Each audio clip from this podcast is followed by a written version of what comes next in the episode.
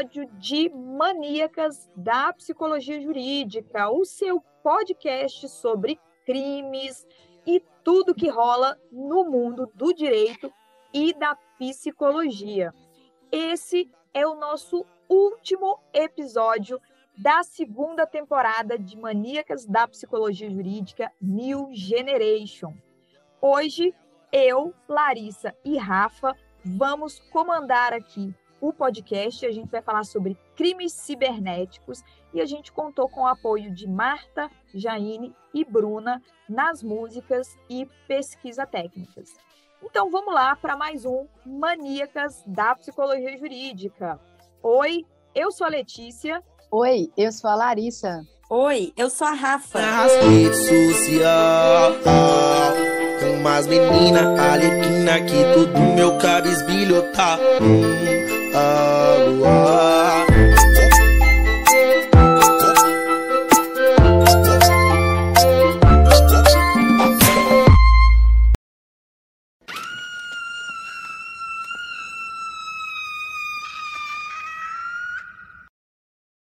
Quando eu tentei ser esperto, eu caí no fake, fui desmascarado. Era um face falso e eu fui enganado. Tema de hoje, então, o assunto que a gente vai discutir hoje é a Lei Carolina Dickmann e os crimes cibernéticos. Vamos começar entendendo, então, o que são crimes cibernéticos, Rafa? Oi, gente. Nós vamos falar hoje sobre os crimes cibernéticos, que é uma atividade criminosa que tem como alvo fazer o uso de um computador, é, uma rede de computadores ou qualquer dispositivo que esteja conectado na internet. Não todos, mas a maioria dos crimes cibernéticos é cometido por cybercriminosos ou hackers, que são aquelas pessoas que querem ganhar dinheiro de forma ilícita. Aí nós vamos falar sobre a Lei Carolina Dickmann e como ela foi sancionada. Com o avanço da tecnologia e o acesso mais facilitado nas redes sociais, o sistema judiciário brasileiro viu uma necessidade de determinar esses crimes cometidos em ambientes virtuais. A Lei Carolina Dickmann é a lei número 12.737/2012 que é uma alteração no Código Penal voltado para crimes virtuais e delitos informáticos. Invasão de computadores, roubo de senhas e conteúdo de e-mails, além da derrubada proposital de sites, agora é crime. A nova lei, que recebe o nome de Carolina Dickmann, foi sancionada sem veto pela presidenta Dilma Rousseff. No início deste ano, fotos íntimas da atriz Carolina Dickmann foram roubadas e distribuídas na internet. Esse tipo de crime eletrônico está sujeito a pena de três meses a dois anos de prisão. Esse projeto ele foi apresentado no dia 29 de novembro de 2011 e sua sanção se deu em 2 de dezembro de 2012 pela presidenta Dilma Rousseff. Esse foi o primeiro texto que tipificou os crimes cibernéticos e teve como foco as invasões a dispositivos que acontecem sem a permissão do proprietário. É, nós sabemos que aqui no nosso país, no Brasil, é comum as leis levarem muito tempo para serem aprovadas. Mas nesse episódio, ela foi sancionada em tempo recorde, porque teve uma pressão midiática muito forte em volta desse acontecimento por conta que foi com uma personalidade famosa que ocorreu, né? E isso tudo fez com que esse processo de aprovação da lei demorasse um período recorde para ser aprovado, de aproximadamente um ano. Aí vem as questões, né? Por que, que a lei recebeu o nome da atriz? O nome, ela vem de um caso ocorrido com a atriz brasileira Carolina Dickmann. Em maio de 2011, um hacker invadiu o computador dela o seu computador pessoal. E ele teve acesso a 36 fotos pessoais de cunho íntimo. A atriz chegou aqui à delegacia no centro da cidade por volta das 9 horas da manhã. Ela estava acompanhada de seguranças, do marido, o diretor Tiago Walkman, e do advogado dela, Antônio Carlos de Almeida Castro. Carolina Dickman veio registrar queixa sobre a divulgação de fotos pessoais dela na internet. Segundo o advogado da atriz, o computador de Carolina foi enviado para manutenção dois meses atrás e há algumas semanas ela vinha sendo chantageada. Uma pessoa pedia dinheiro para não divulgar as fotos. E, de acordo com as denúncias, com o que foi dito, esse criminoso ele exigiu 10 mil reais para não publicar as fotos. Mas a atriz recusou essa exigência e acabou tendo suas fotos divulgadas na internet porque ela não quis pagar o valor exigido.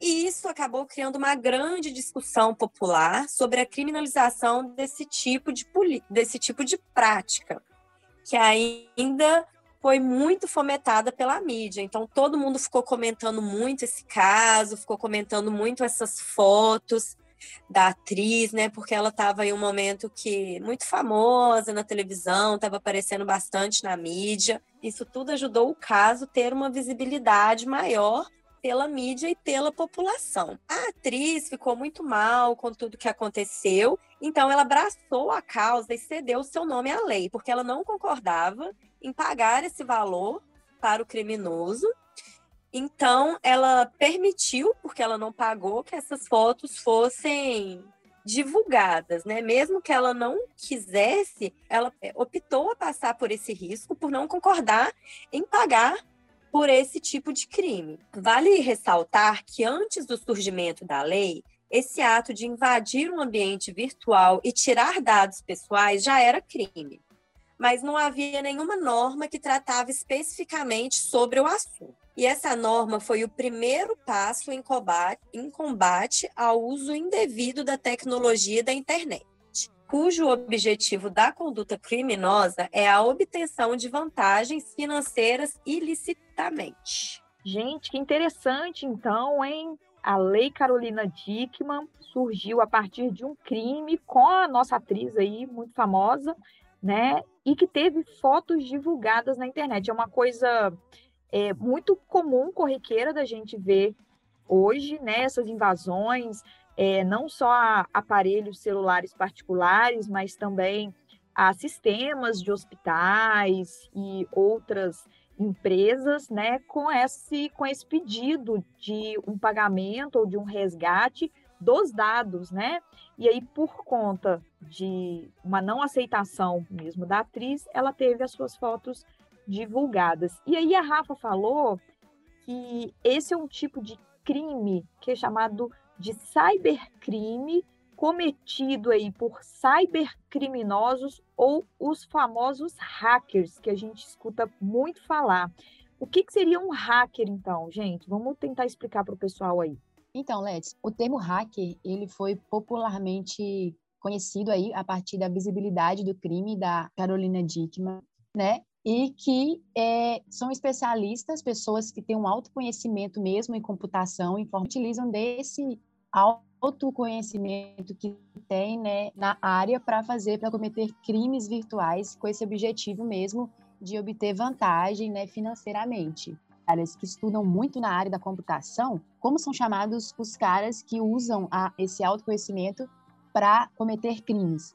como a Rafa trouxe, são cybercriminosos, mas aqui também colocam um termo como cracker, que vem, deriva do hacker, para fazer essa diferenciação do hacker do bem e o hacker do mal. Porque o hacker do bem, inclusive, tem uma curiosidade que compartilho com vocês, que ele pode ser muito aproveitado, a perícia forense, na psicologia forense, para desvendar casos mais complexos que envolvem computação, sistema, rede. Então, é uma área muito que tem a contribuir com todo o avanço tecnológico, mas que merece muita atenção aí, porque tem os espertinhos. Então, a Rafa também vai trazer muitos casos para gente de como as possibilidades de golpes, né, que podem acontecer aí com esses caras que estão aí para driblar sistemas de segurança com o objetivo de ter proveito pessoal. A questão da invasão da segurança operacional de alguma rede, algum site, é interessante para testar mesmo se o site está seguro. Então, se um hacker consegue invadir um site, para a empresa já prova que não está seguro. Então, a pessoa já propõe uma solução de segurança para proteger o site da empresa, por exemplo. Mas se a pessoa utiliza dessa técnica de invasão de sistema para invadir, para tirar proveito, aí vai se encaixar no que a gente vai trazer aqui da lei que foi sancionada para tudo isso. Então, utilidade pública. há uma diferença, então, entre o hacker. O hacker, então, é o profissional da informática do bem, aquele que nos auxilia, inclusive, nos serviços de segurança das empresas é, e também na psicologia forense, né? E o cracker. O cracker, então, é o nome do criminoso que invade sites ou até mesmo os nossos aparelhos de celular e computadores para buscar aí, né, de forma ilícita, ter acesso às nossas informações. Muito legal, não sabia dessa diferença de nomenclatura. Bacana demais. Então, gente, vamos começar então a usar o cracker para designar essas pessoas que estão cometendo atos ilícitos. Interessante.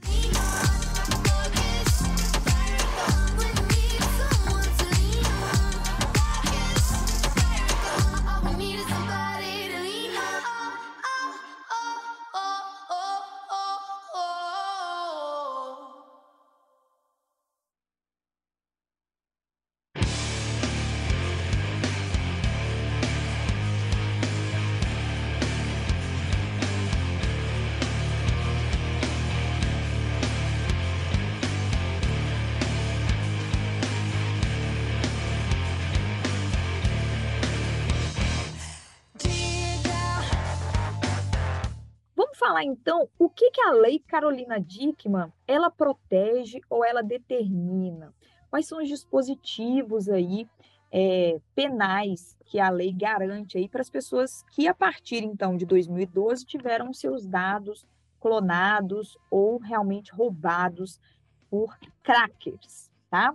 Então a lei Carolina Dickman, no seu artigo 154 a, lembrando, a lei é a lei 12.737 de 2012, né? Ela impacta diretamente o direito penal, acrescentando aí os artigos 154A e B ao nosso dispositivo de justiça. O artigo 154A vai dizer que invadir dispositivos informáticos de uso alheio, conectados ou não à rede de computadores, com o fim de obter, adulterar ou destruir dados ou informações sem autorização expressa do usuário ou de instalar vulnerabilidade é ilícito, podendo chegar a uma pena de reclusão de um a quatro anos, mais multa.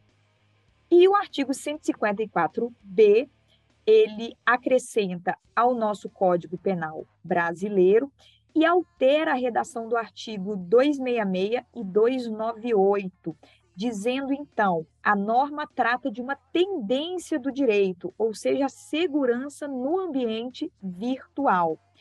E a redação do artigo prevê que os crimes que decorrem do uso indevido dessas informações e materiais pessoais que dizem respeito à privacidade de uma pessoa na internet incluem aí fotos e vídeos.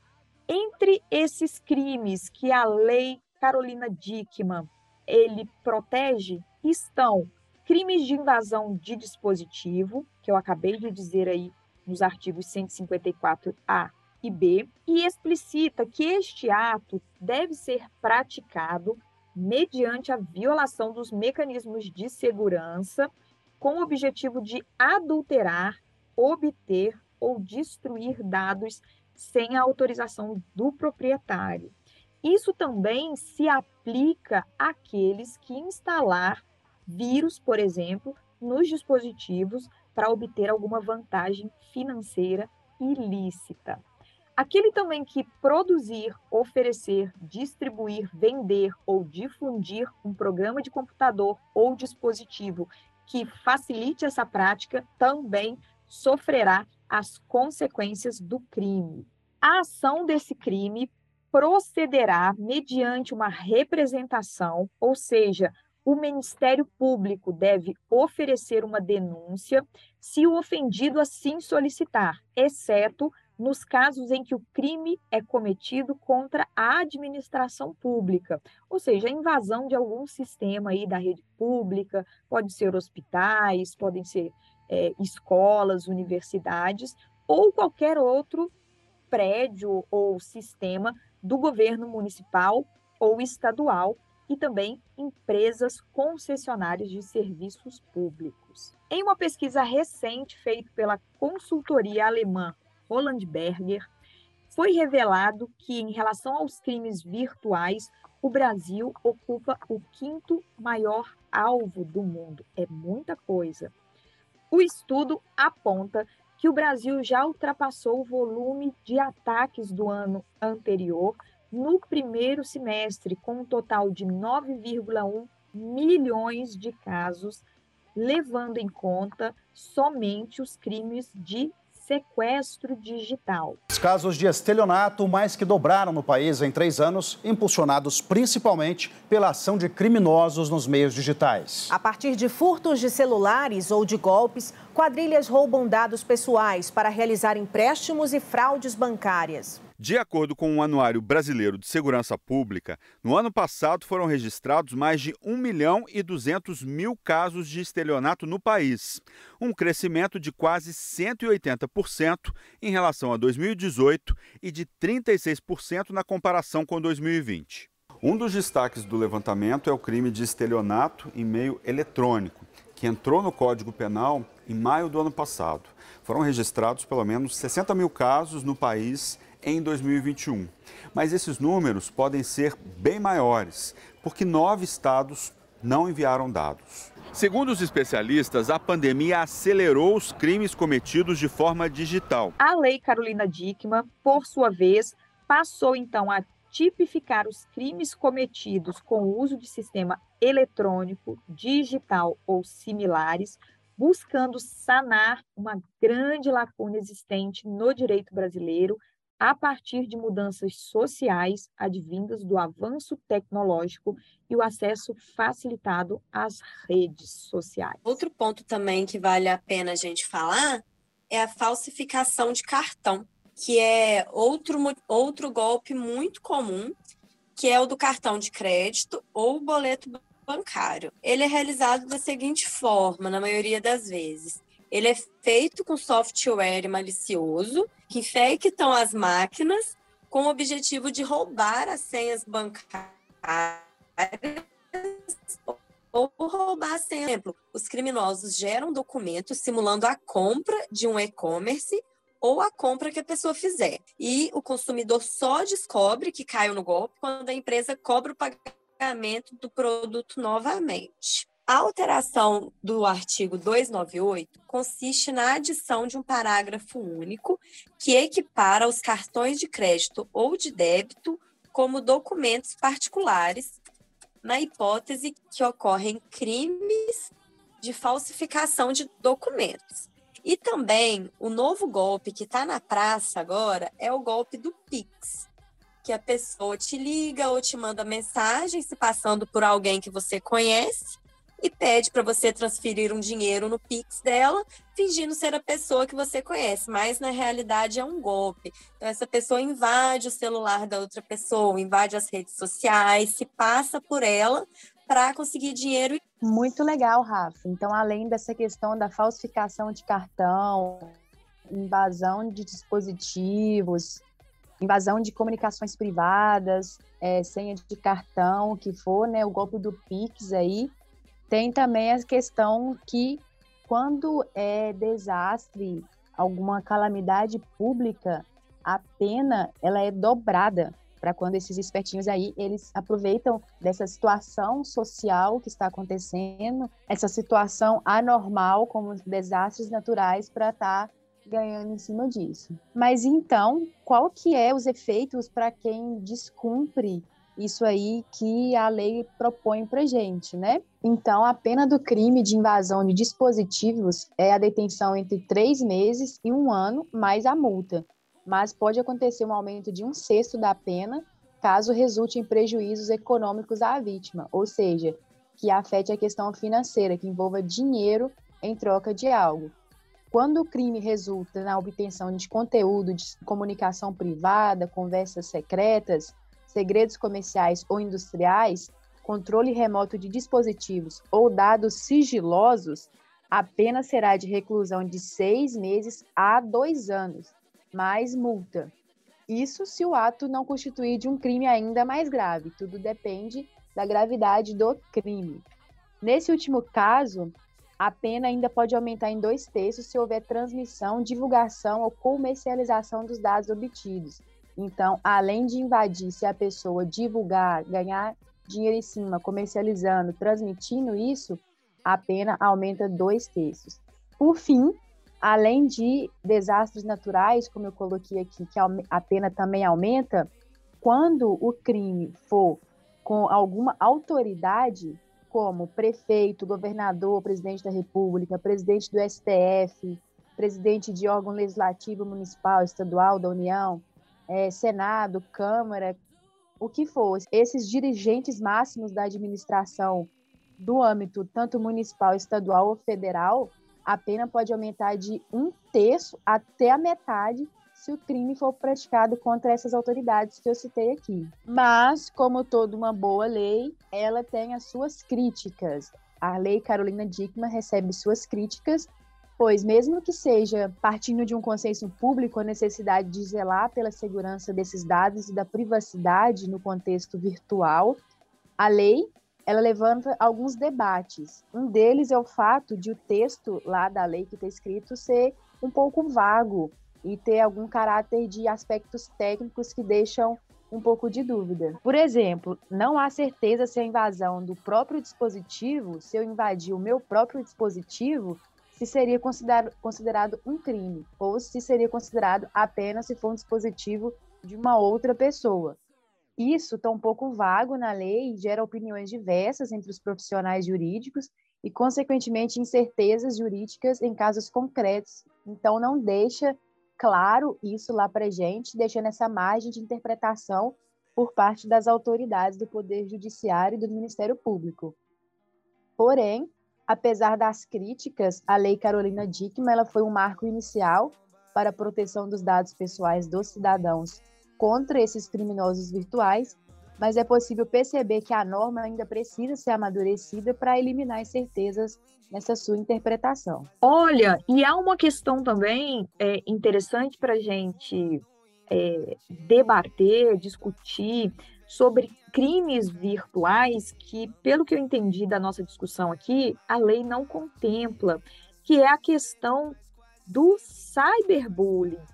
O cyberbullying, né, a prática aí de intimidação e humilhação via redes sociais ou via utilização aí da internet, é, também é um crime muito recente. É, como é que isso funciona, é, Larissa, em termos aí da, da Lei Carolina Dickmann? O que, que você pode dizer para a gente sobre o cyberbullying? O bullying ele já era uma prática que acontecia dentro do ambiente escolar, é bem comum, triste realidade, porém comum no nosso país e em outros países também.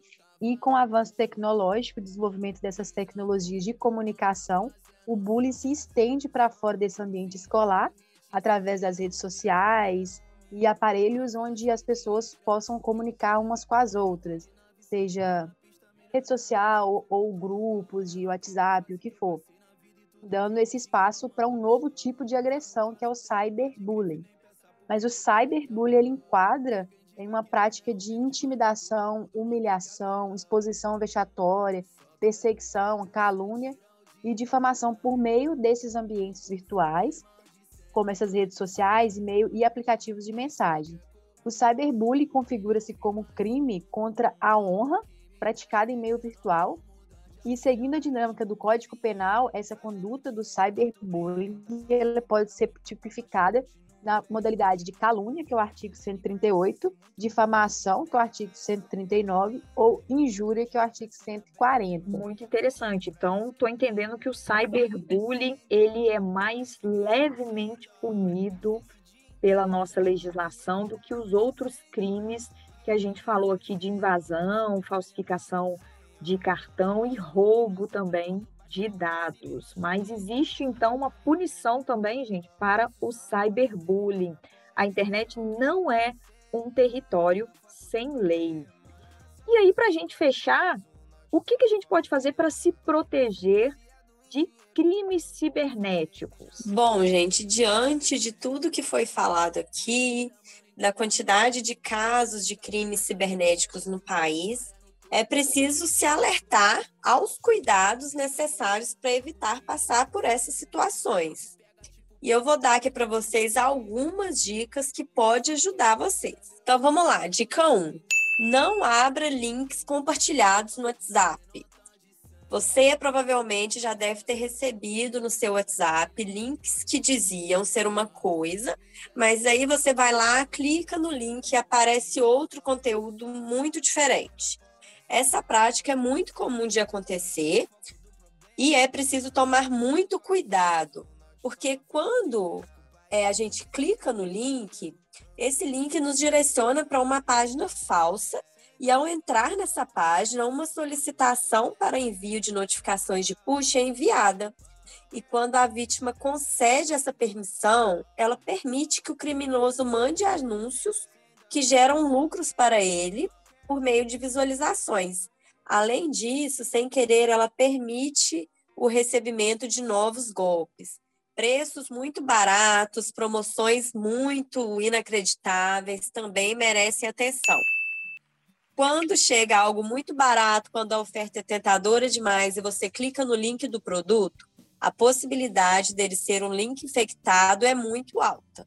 Caso isso aconteça, podem ser instalados vírus maliciosos e roubar todos os seus dados pessoais. Terceira e última dica de hoje: evite abrir links ou anexos de e-mails desconhecidos.